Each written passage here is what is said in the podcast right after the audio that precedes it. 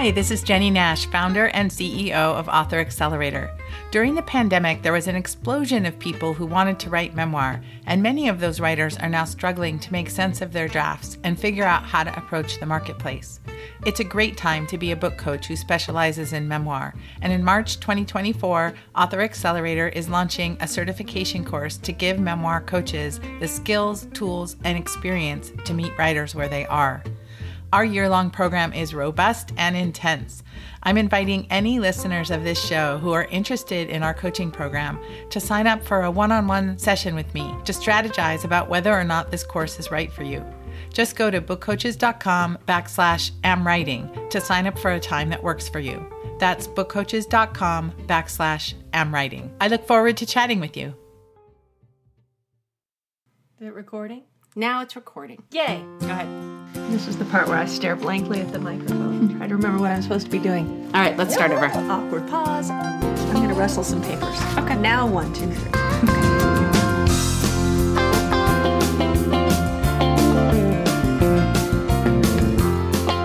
Hey, I'm KJ Dell'Antonia, and this is Hashtag Am Writing, the weekly ish podcast about ish. All things writing, no ish there. Writing short things, long things, fiction, nonfiction. We're the podcast about finding a way to sit down and get your work done. I'm Jennie Nash. I'm founder and CEO of Author Accelerator, and I have a cold today, but I sound a lot worse than I feel. So I am happy to be here and really excited to be here with our good friend, Dan Blank. I am KJ Dell'Antonia. I'm the author of three novels The Chicken Sisters, In Her Boots, and Playing the Witch Card, as well as the nonfiction book How to Be a Happier Parent. I'm the former editor and lead writer of The Motherlode at the New York Times, um, which is now receding rapidly into the past, but still worth talking about. And if y'all listened to what I think will be approximately last week's episode, you will know that I was sick and we recorded an all entire episode about working while sick, during which Jennie gloated because she was not sick. So, um, this is what the fates bestow upon you. And I have the best idea for a novel that came to me from that. What if there was a virus that was you could get through the phone? Think how long it would take us to figure that out, right? Through a Zoom or It would take forever. I know it'd be such a good Yes. story. and also terrible, and I'd probably require some suspension of disbelief, but hey, what doesn't? All right. We digress because we um, are here today and very excited to be joined by our friend Dan Blank. Dan is so many things. Among others, he's been writing a weekly email to people for literally um, more than, I know it's more than a decade. Dan, how long is it? It's more than 18 years at this point. We're going on 19 years. Right. So 19 years of reaching out weekly with um, with great information, which right now is centered around helping writers find their readers. Dan's also the author of the book Be the Gateway, which is a really fantastic and different way of looking at finding your audience and reaching them and really changed my personal view of reaching readers. He also runs three work stop, workshops, sorry, for people who are planning to create an email on Substack, which is kind of what we're going to talk about today. We're going to be focused on creating an email that helps you reach your readers without the help of a company that is owned by somebody who is not you, although I guess email providers kind of fit into that bill, but it's not like suddenly having, you know, your ex social media account sucked away, which could happen to anyone at any moment. So, anyway, Dan has three workshops specifically geared towards Substack, but that also would help inform the creation of any kind of regular email reach out to readers. And they are launch and grow an email newsletter on Substack, find your voice and get into your groove on Substack, and find the readers who will love your Substack. So, Dan is basically an expert on reaching readers, and that's why we've asked him here today. Now I feel like I should be like, wait, wait, don't tell you and say, tell me and say because we're going to play a game called Reach Things on Higher Shelves. All right, anybody who listens to that will get that, and everyone else is like, KJ, just let Dan talk. Okay, hi Dan, thanks for Thank coming. you for thanks for having me. Great to be here. I'm a little hyper because this is the first time I've felt any form of energy in like three weeks. So forgive me. I'm going to use it all on on you on you all. So Dan, what made you want to reach out and talk to writers about creating these? Um, in I don't know how specific I want to get to Substack. So let's just talk sp- first about what made you want to work with writers who were creating emails to reach readers. Well, I feel like Substack is a bit of the elephant in the room because I've, yeah. like I've said, I've had a newsletter for getting close to two decades. First time I ever said that phrase out loud. And newsletters have always been here and they've kind of fallen in and out of fashion. The benefits of them are, are unchanged, and we'll talk about that. But like a lot of things, suddenly Substack has become in vogue, and people mm-hmm. don't say, oh, I'm starting a newsletter. They say, I'm starting a Substack. And there's a cachet around that. And that can be pro or, you know, positive or negative, depending. But it really has changed people's willingness to talk about it. But also, I will say, because I've been using so many newsletters, not just for myself, but for my clients, I work with a lot of writers. What Substack is doing is unique from what any other major newsletter platform has done before in that they're solving the thing that MailChimp couldn't solve and Aweber couldn't solve and ConvertKit couldn't solve, which is not can you help me set up a newsletter? Can you help me get it delivered? Can you give me cool statistics tools? It's can you help me get subscribers? And that yeah. has been the game changer. And the second thing I'll add on just at the end is it's done this other life changing thing for a lot of writers of making it normal for writers to say, if you want to pay me for my writing, that would be okay total yeah. huge shift in the writing space. Those two reasons I think are why I've embraced Substack so much and why a lot of people are talking about newsletters and Substack specifically.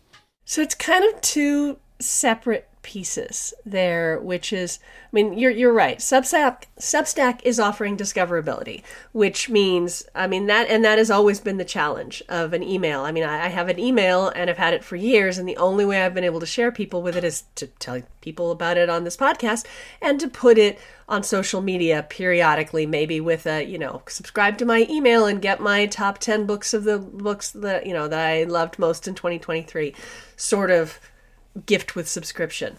Um, and Substack allows the writers of popular Substacks or, or just related Substacks to recommend your Substack. And it also is a place where you can go and possibly find things that might interest you. So it is different in that way. Yeah, and they have their built in social network as well, which they call Notes, which is small, but there were two people today that commented on something I shared a note saying, I just discovered you in the notes field and I love what you write and all of that. And I'm like, oh. that's that's kind of nice. And because it's on the same platform as my newsletter, it's different than what had happened on Twitter, which was at the time really interesting, but all the way over there, so to speak, away right. from converting to my newsletter list. Yeah. yeah. I had something happen um, recently through notes that reminded me of the old Twitter, and and I'm reminded now that Dan and I actually met on Twitter. That's how we met. We we in the early Twitter wow. days, right? And yeah. something happened on notes where I, I barely even know what I'm doing on there. And I said something, um, and I referenced um, Emma Gannon, who's one of the big players and has a big Substack. I think somebody asked a question referencing one of her posts, and I responded to it. And she quoted me in her post the next week. And and i had that same feeling that i had in early twitter days was like oh my gosh that's so cool. Like that that would never happen anywhere else. And that that joy of connection is what it's doing so beautifully. So let's start with who should have like I said, I'm, I'm, wrestling with whether to just I, let's just focus. We can on email newsletter. Fine, fine, fine. We're gonna focus. Yeah, no, but but who should have who should have a Substack? Should we all I mean, have Substacks? I mean, the work that I do is inherently about writers taking control of this idea of identifying their readers, of being intentional about putting their writing out there.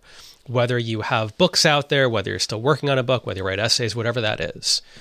So the idea of an email newsletter is invariably that it's this push pull thing. You know, you put something on social media and you're hoping that they discover it and that they kind of come into your universe.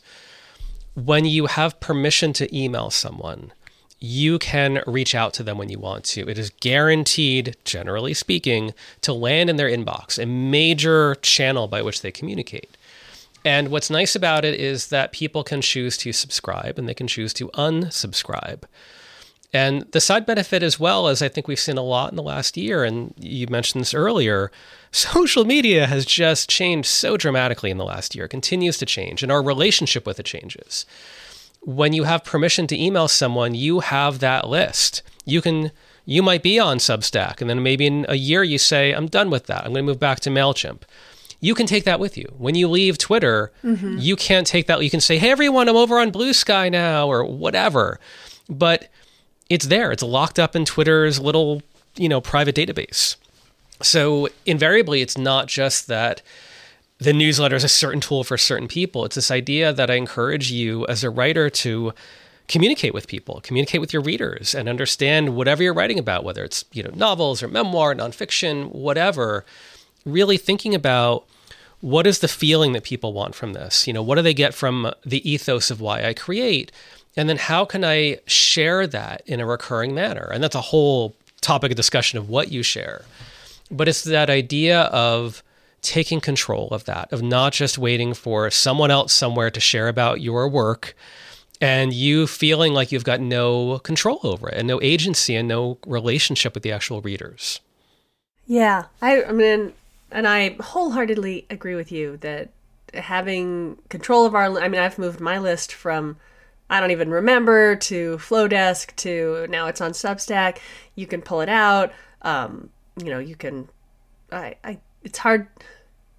It would be a real anger-producing blow for a email service provider to suddenly fold in a way that did not allow people to suck out their email lists. Um, I guess it could well, yeah. happen. And, but you can also I back up my list all the time. There's a yeah. one button backup yeah. tool and, and all these providers yes. have it, which is so great. And you all should do that, by the way. yes. Everyone back up your lists. All right. If you take one thing out of this, it's go back up your lists. So I guess the the next thing we come to is, you know, what kind of thing might a writer want to share in their Substack. And I, I think within that, and it's exactly like you said, it's the elephant in the room. Um, do we want to ask people to pay for it? Do we want to invite people to contribute? I guess when as I'm as I'm looking at Substack as a Substack reader right now, I am feeling a little bombarded, especially as a writer whose friends are all suddenly starting Substacks. I'm feeling very bombarded with requests to pay seven, eight, nine dollars a month, which adds up um, for content of varying degrees of whether or not I want it. And the, there's sort of this question of are these writers looking for support for their work or are they trying to provide you something that's worth the money? Does that, does it, do you, yeah, I understand. You see the yeah. distinction here? I feel like there's sort of there's the Patreon side of Substack, which is kind of like support me while I write my next novel because you loved my first novel, and there's the Liz Lynn side of Substack, which is support me because I am doing on the ground reporting on politics in the Midwest that no one else is doing and no one will pay me for. I feel like those are two very different things, and a lot of people are not sure which category that they fall into. Yeah, I think it's a difficult thing. I think inherently when you think about what can you share in general, because a lot of writers have that the first roadblock, which is like, look, my novel won't be out for a year. What what could I possibly right. share? Because they think of a newsletter as a 1920s newsletter. It's a newsletter. Here's the news that's happening, and the newsreel goes on the screen with the flickering thing. Whereas this is inherently about thinking, you know, how do the book is a perfect and beautiful thing. We're not sharing that necessarily, though you can around launch or whatever it's what are the themes I write about? What are the feelings that people get from my writing? Um, what do I love exploring? How do I share that with people? And I'll always in my head go back to an offline um, version of this. I'm I'm 50. And what I love about being 50 is that I remember the completely, totally, utterly offline world, especially like cafe culture in the 90s. And I also have like, you know, decades and decades into the online world. I'll think about, well, if we're going to have a reading club at a cafe, what would we talk about? If we're going to do a series, if it's going to show up somewhere. So that's the first thing is knowing how to talk about what you write and why. And then think about the different styles of newsletters you would have. So you talk about the writing process, you talk about certain themes you write about, talk about books that you love, all these different things. As far as what people pay for, people are weird with their relationship with money. Inherently, they're paying for what you make them feel. It's what they feel about themselves or what they feel about you. And I've seen, you know, we can think of countless examples of things that one person felt was worthless. Another person said, Oh my gosh, this changed my life. Thank you. And from the writer perspective, they never know that. I think most people have imposter syndrome with this. And when we see someone like Emma Gannon succeed so much, she gives us permission, whether she knows it or not. I think she's aware of it now anyway. That, oh, maybe I can get paid for just having this. But I do think that it challenges you to think about if I'm getting paid, well, then what is my commitment? How, how frequently am I updating? What am I sharing? Am I inspiring? Am I entertaining? Am I giving people insider view? Am I being radically authentic? Am I teaching? And these are questions that I think are useful regardless of whether you think of a newsletter as a tiny part of what you do or a major part of what you do. Um, and I think all of us, to your point, because Substack is growing so much in the culture, you know, we start off like, oh, I'll pay for five people and then 10. And you're like, well, I, I mean, I should pay for Jennie's, right? All this sort of stuff. And suddenly you have that issue we had on Instagram, which is I follow too many people, but I feel bad about unfollowing anyone. Because if I unfollow them, they're going to see I'm unfollowing them. And then they're going to think I don't like them anymore, all this social stuff. And I think just as adults, we have to be mature about this of, of knowing that whatever your budget is a month, and rotating that. Um, most people I pay on Patreon, I don't pay them because I care about the value they're giving. I pay them because I like them and I just want to support them. If my $3 a month or $10 a month does that, I feel better about the universe because I just am so glad that they're doing what they do. Yeah, and I just I think that's a distinction that we have to sort of sort out for ourselves as as writers is is that what we want from the people that we're you know that we're sending our substack to? So, for example, as a as a podcast. We on Am Writing had um, and we're we're on Substack and we had supporters and what we found is that those supporters were not paying us for additional content. People were just as happy to support us because we're providing this podcast and they love it whether they also got a weekly uh, thing or not. And then we turned off subscriptions temporarily because we were rejiggering and we're about to turn them back on because I do feel that our listeners want to support us, but they're supporting this thing that we're doing that they can listen that everyone can listen to free and they're supporting it in part so that everyone can get to it.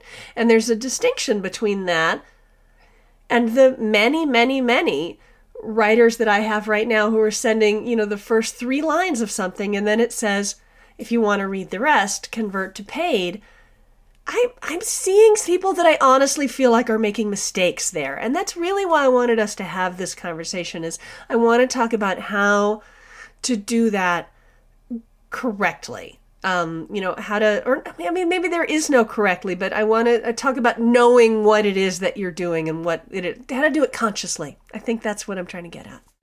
I will say I love the fact that now we have this place where writers are experimenting with the business model behind supporting their writing financially. I just think that that is so cool. Uh, but yeah, let's dig into it. yeah. So, I mean, you know, if, if you're somebody who's out there and you're you're listening to this and you're thinking, well, I have an email, I'm happy about that, and maybe I'm going to put it on Substack. Which, incidentally, the the advantage to that is it's free.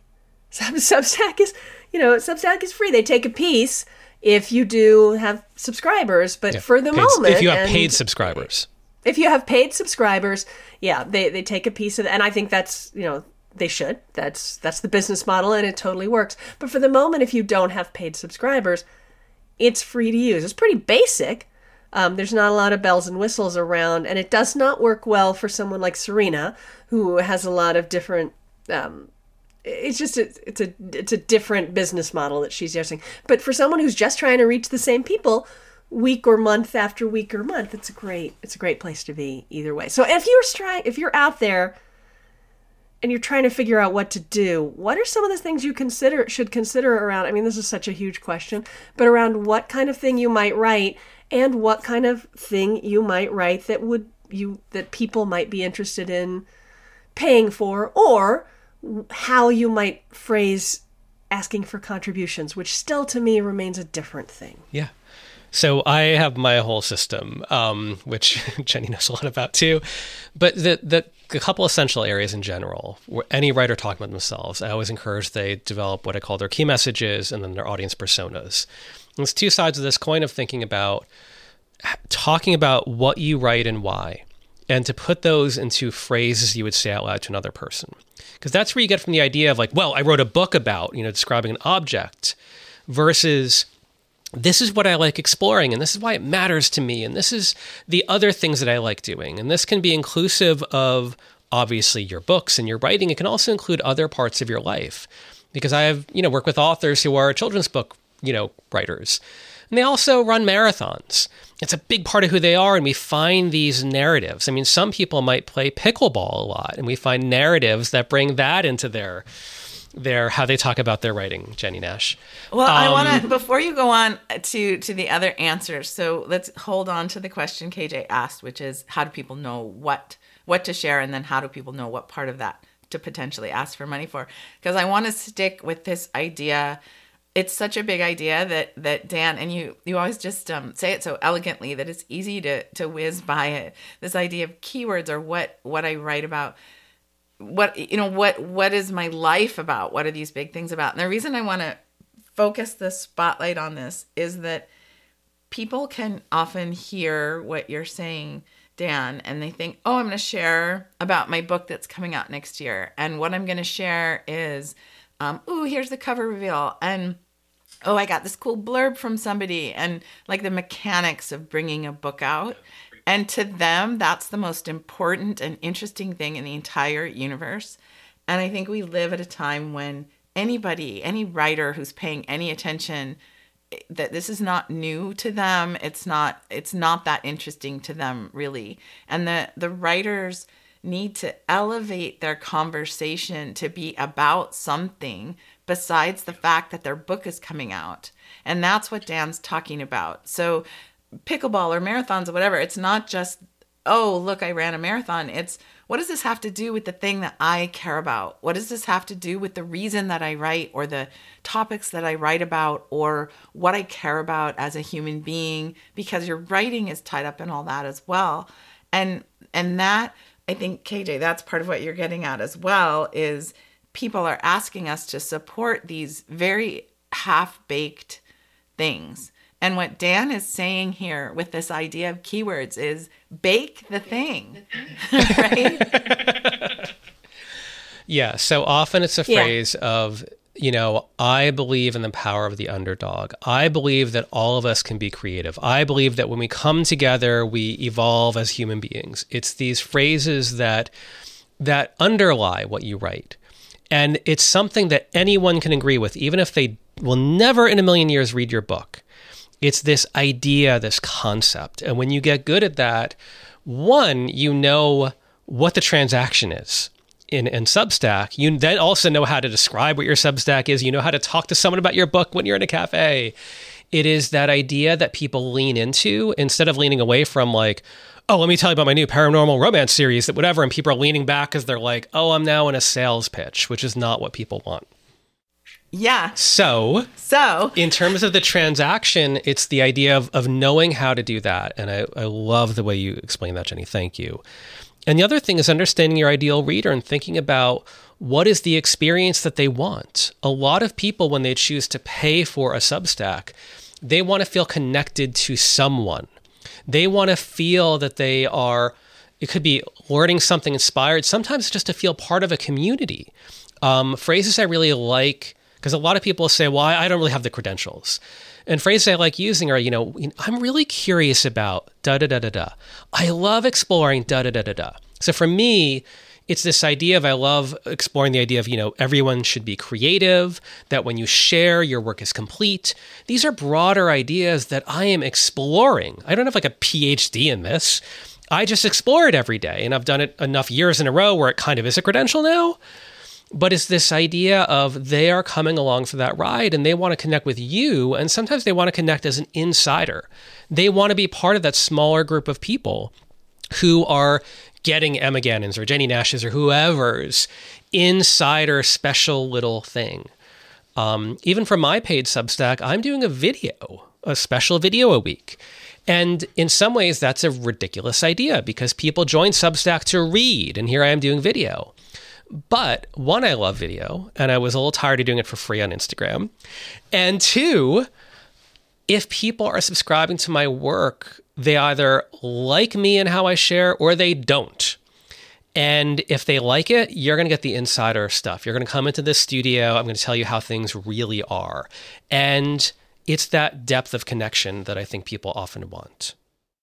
Well, what, what I find interesting about this conversation is I keep thinking about fiction writers or memoir writers, and they're they're working on a, a book that's a story.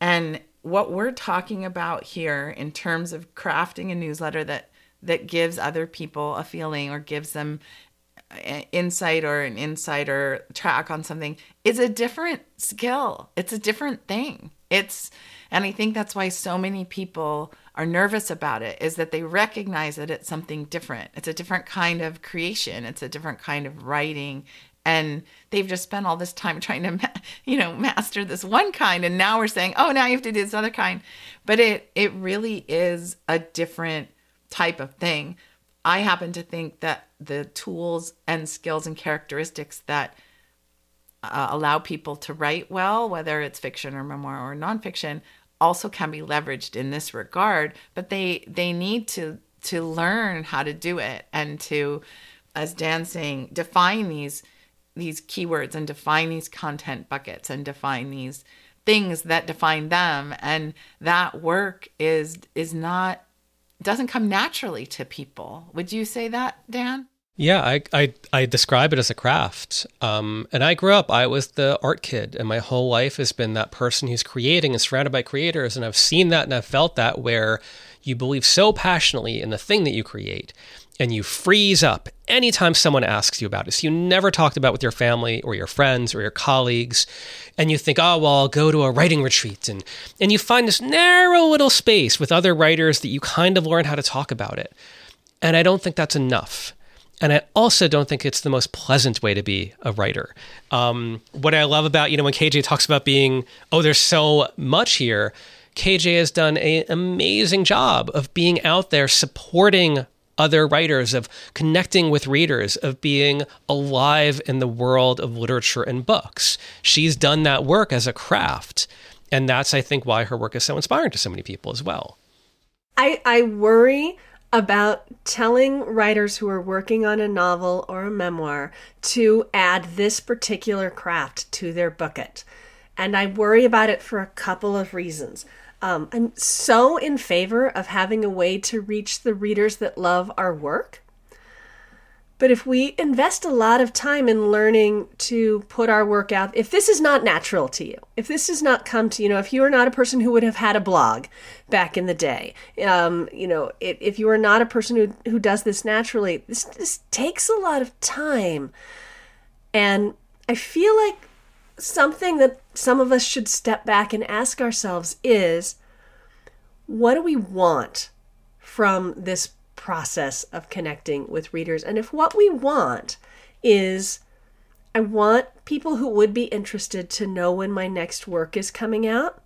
That is different from I want to share my exploration of what it is like to uh, try to market a book on TikTok, or I want to share my excitement around, you know, what I learn about writing every day when I play pickleball.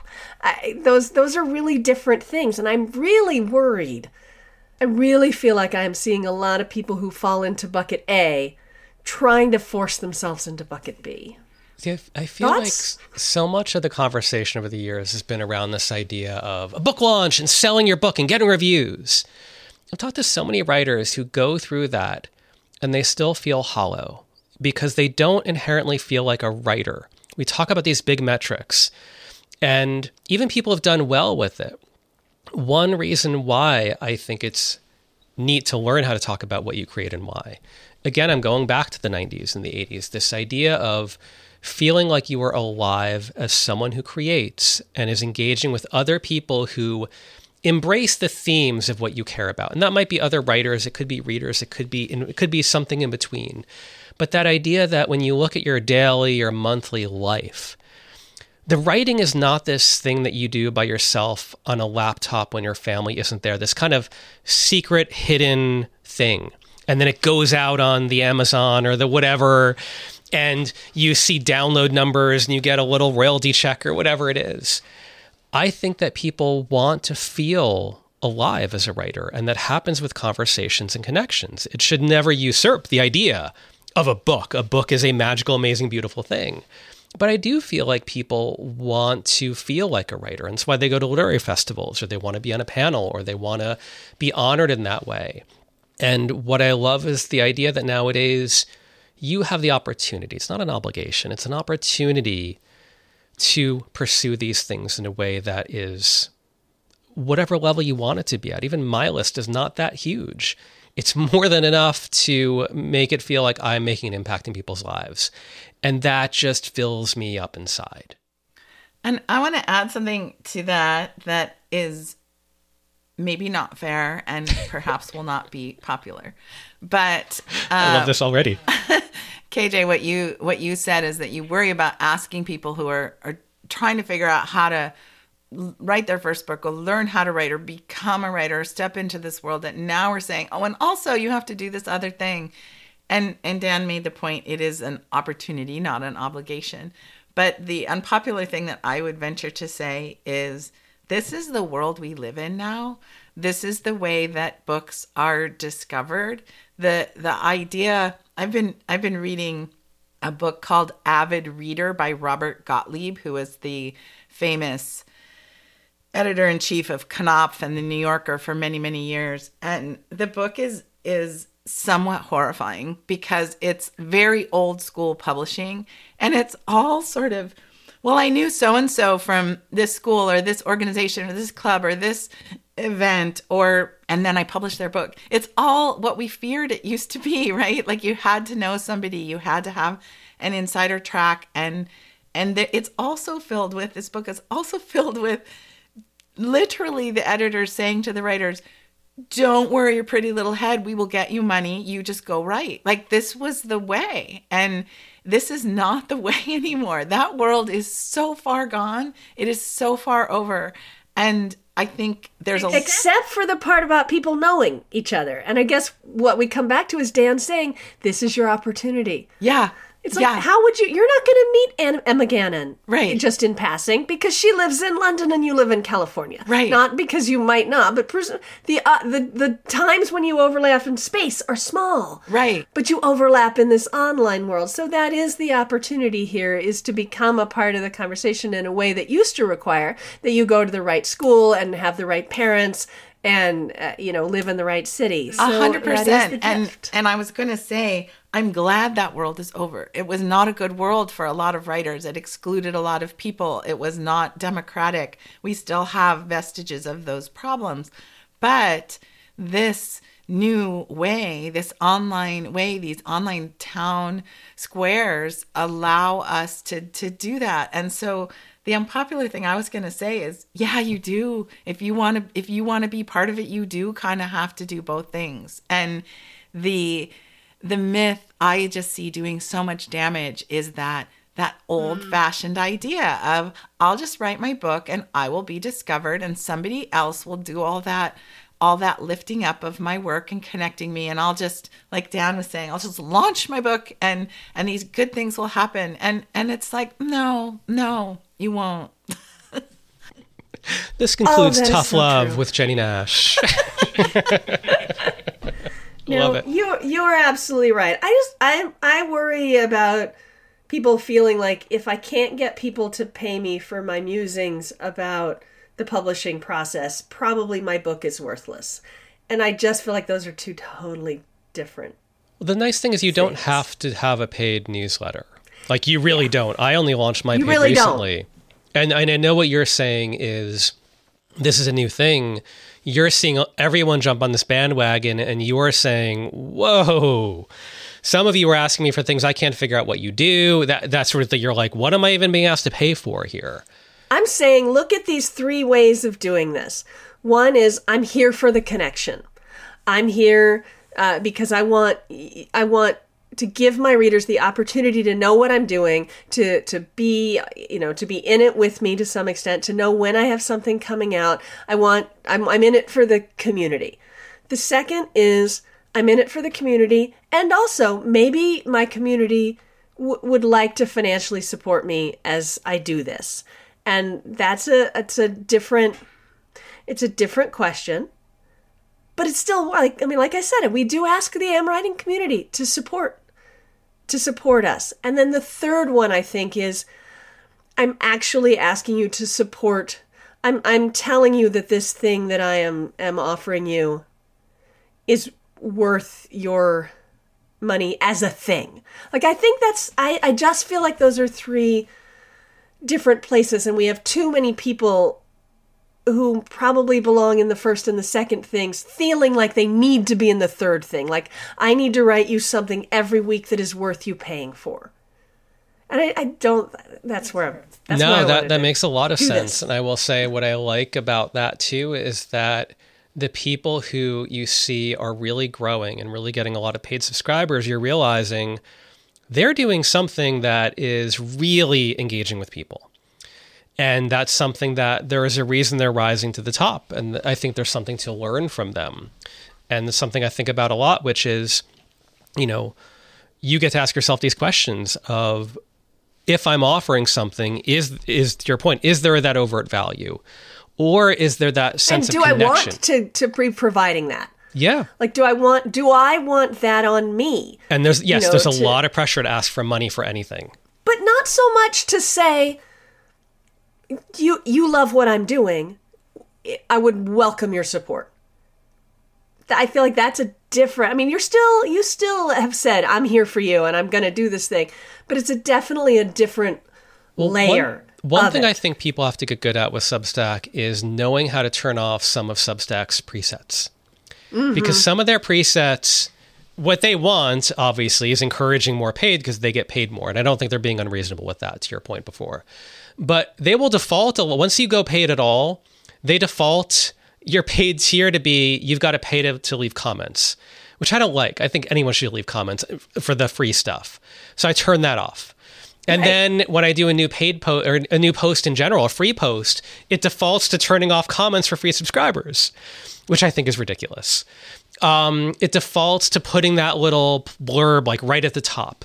It defaults to all these things. So yes, you do have to get good at stripping away some of this or spending more time in those settings pages to realize like when I go through like something like that, I turn it all off. And that's how I used to be on WordPress. I would download a template, I would delete all the templates from that theme and start fresh. And this is how I learn what what are the few things I want to add into it. And that reductive nature of starting fresh, I think is even for my newsletter, I moved over in April. I, I was on there a long time before I moved. My newsletter has looked basically the same even through this. I've barely used their little buttons. I've barely used things because I'm like, I am the most nervous person in the world. So I am going to tiptoe into I'm going to do it. I'm going to make the big move. I'm going to embrace it. I'm going to tiptoe into this. I didn't turn on paid until like a month or two ago. Even though I have a business around this, I've had a business for 13 years mm-hmm. helping writers. So you also have that opportunity of turning things off and just starting super duper slow. And if people are um, nervous about the tech part, I, I want to say a few things about that. I recently moved my newsletter over and was a bit overwhelmed by the tech part, and I and I work with a lot of tech, and there there are two things that can really mitigate that nervousness. One is get a little help. There there are experts who are offering this kind of help. Um, Dan is among them in his excellent workshops, and there's others out there as well. But also, if you just set aside some time and Google, you know, just Google um, the answers, Substack has a lot of really excellent. Um, what do you call it? Customer support. That's the word I'm looking for. And and you can find answers to all these things. You have to know to ask the question or the the right question to ask, but you can take it slow and and put it together bit by bit. So the the tech the tech should not be in my mind the thing that is the roadblock to to doing this and getting on this and and and sharing a newsletter. In my mind, the roadblock is what is your point of view? What are you doing here? Uh, Dan would say, What are your keyword keywords? Uh, KJ would say, What is your intention for inviting people in? But get that's the really hard work. People tend to think it's the tech, which is is solvable. The the hard hard work is what am I doing here? What is this? How is this serving me as a writer, a creator, a person who's writing a book? Uh, you know, those are the big difficult questions, which you can also get help with. I wanted to end.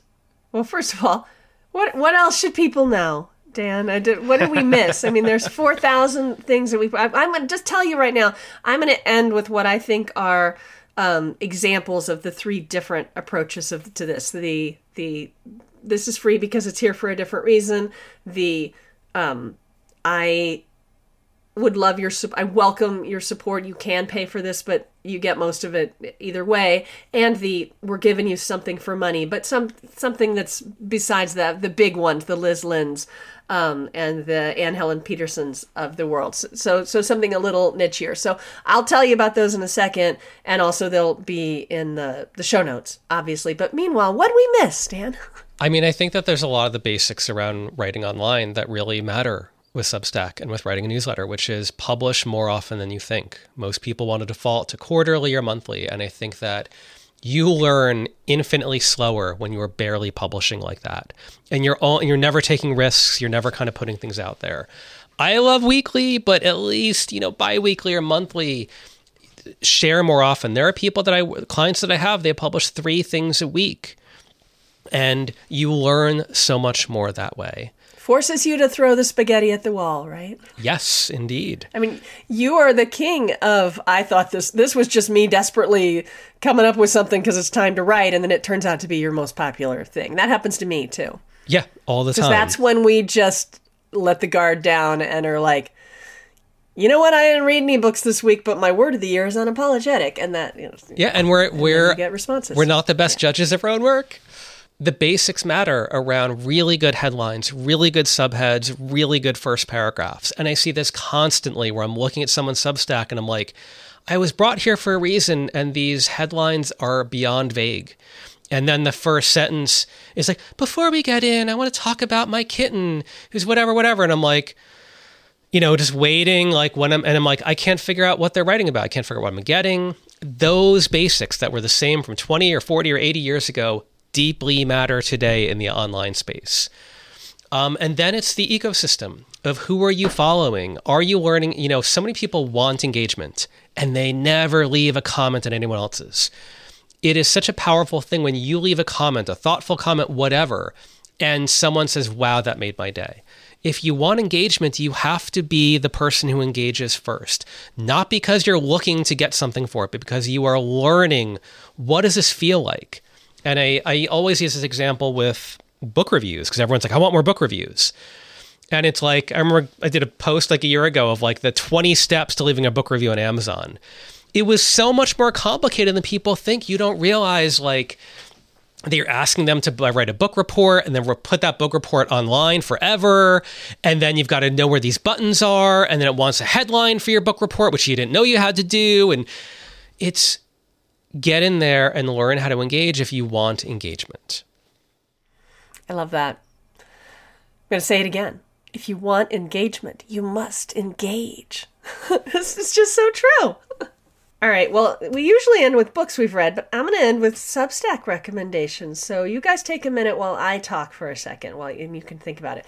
So, um, when it comes to someone who is just Substacking and it is free, um, because the goal is something different, I'm going to point you all very selfishly to my Substack, which is books that I have read and treasured and enjoyed. It is all about the joy of the reading life, and it is free because the point for me is to share and reach readers. With this podcast, I usually reach writers, and I love you all, but you do not necessarily buy my books. How do I know this? Because there are more than you of you than have bought some of my books. That's just true. So I'm trying to reach readers. I am a reader. I glory in sharing, and my sort of tagline is, you know, I read what I write. I write what I read. Um, so that that one's free.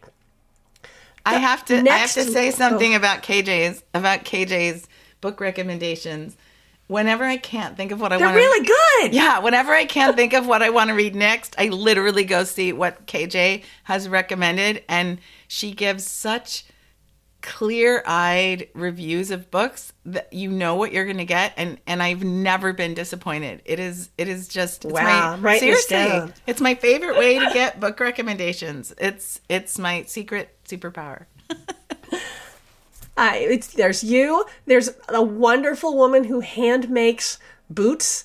Um, and she she comes to me for audio recommendations. She made my boots for in her boots, and you know she's always talking about and and um, I've got a cousin who doesn't read my. I mean, there's a bunch of people and who are I know, and another friend. There's a bunch of people.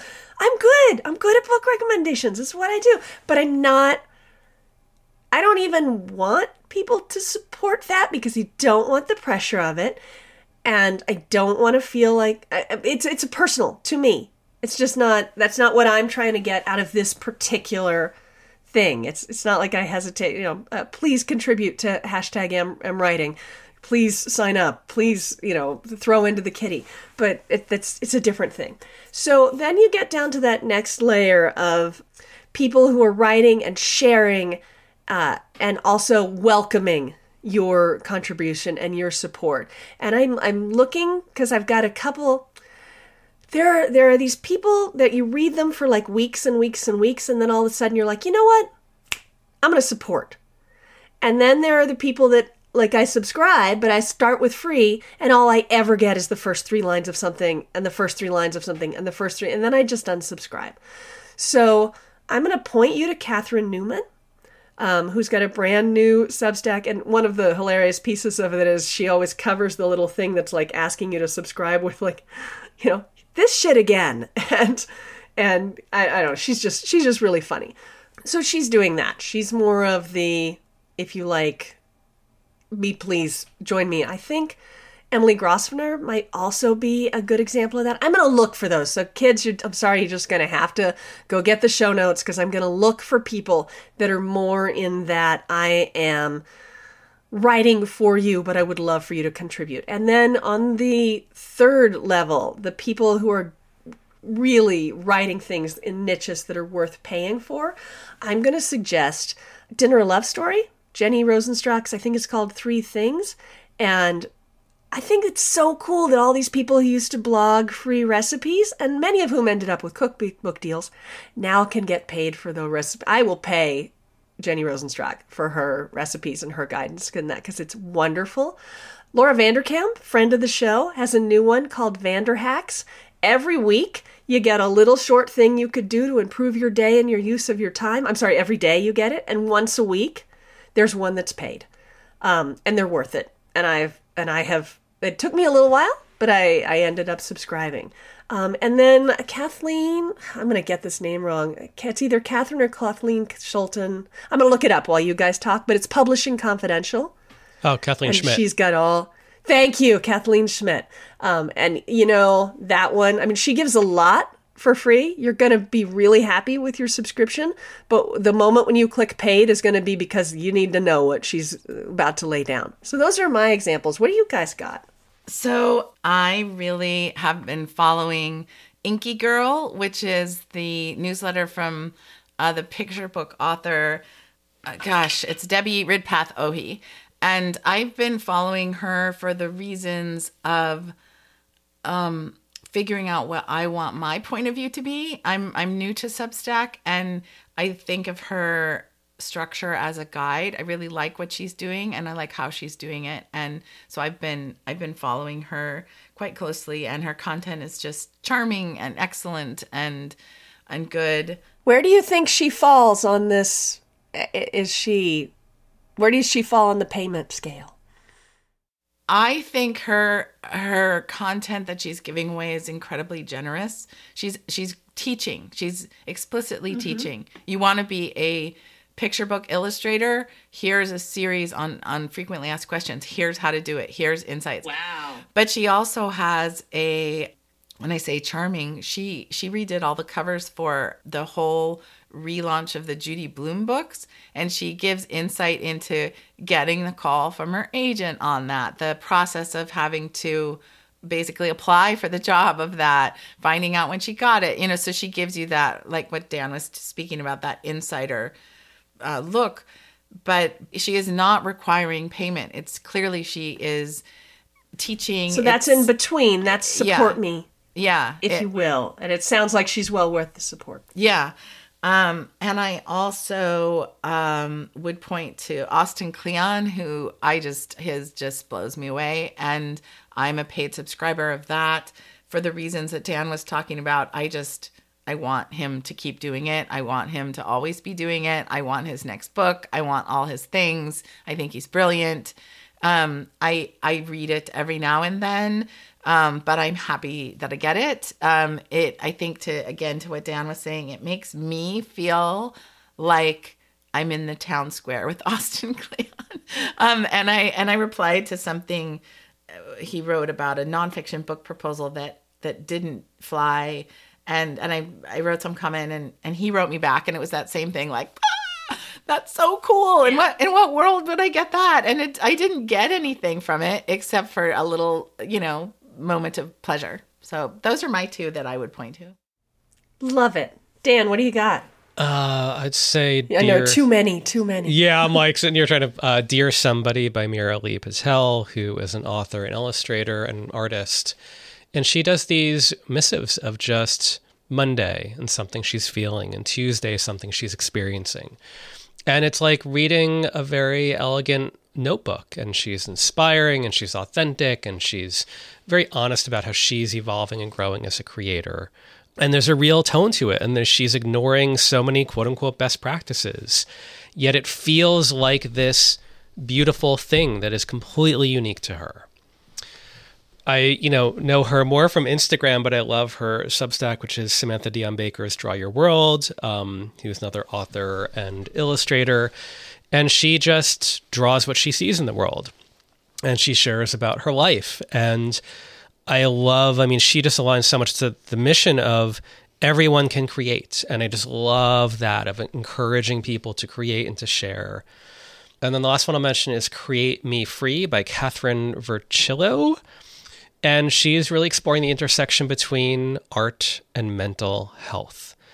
And for me, I work with writers, but I love looking at the creative fields anywhere, anything creative, because I feel like it informs what we do as writers to share what we what we love doing. So I'm always looking at all kinds of different people that might not always be firmly in the writing space in Substack.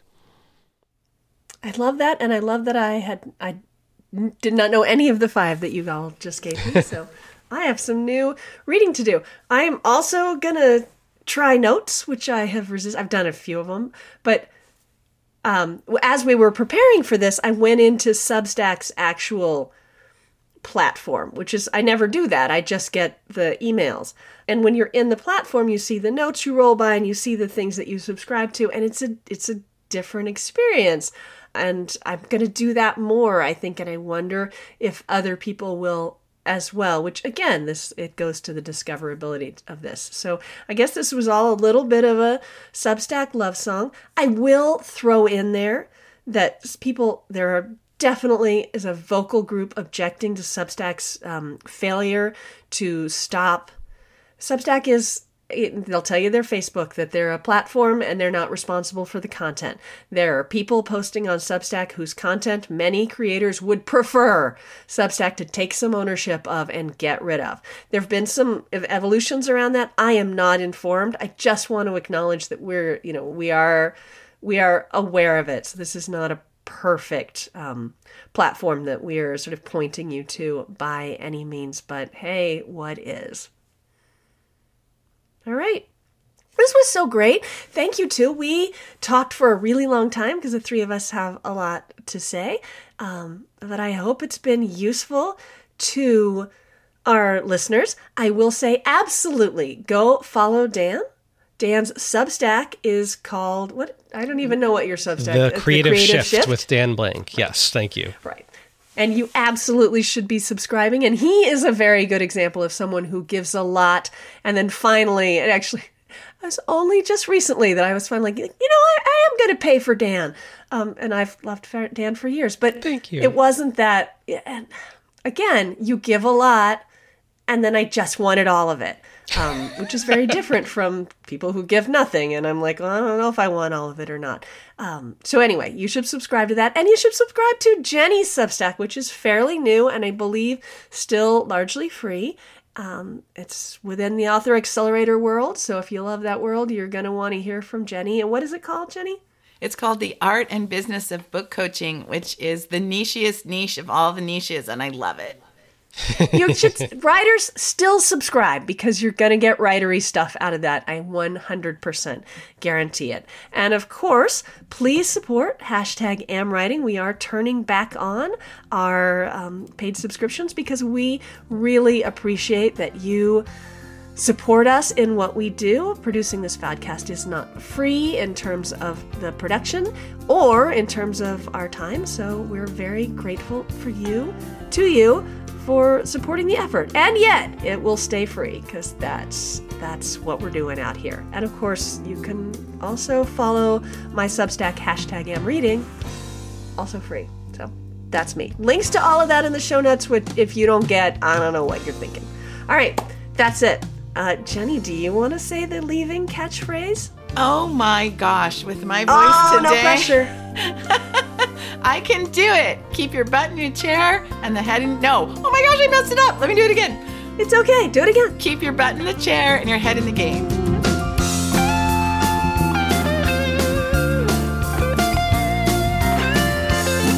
The hashtag AmWriting podcast is produced by Andrew Perella.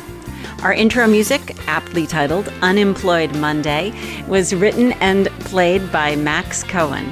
Andrew and Max were paid for their time and their creative output because everyone deserves to be paid for their work.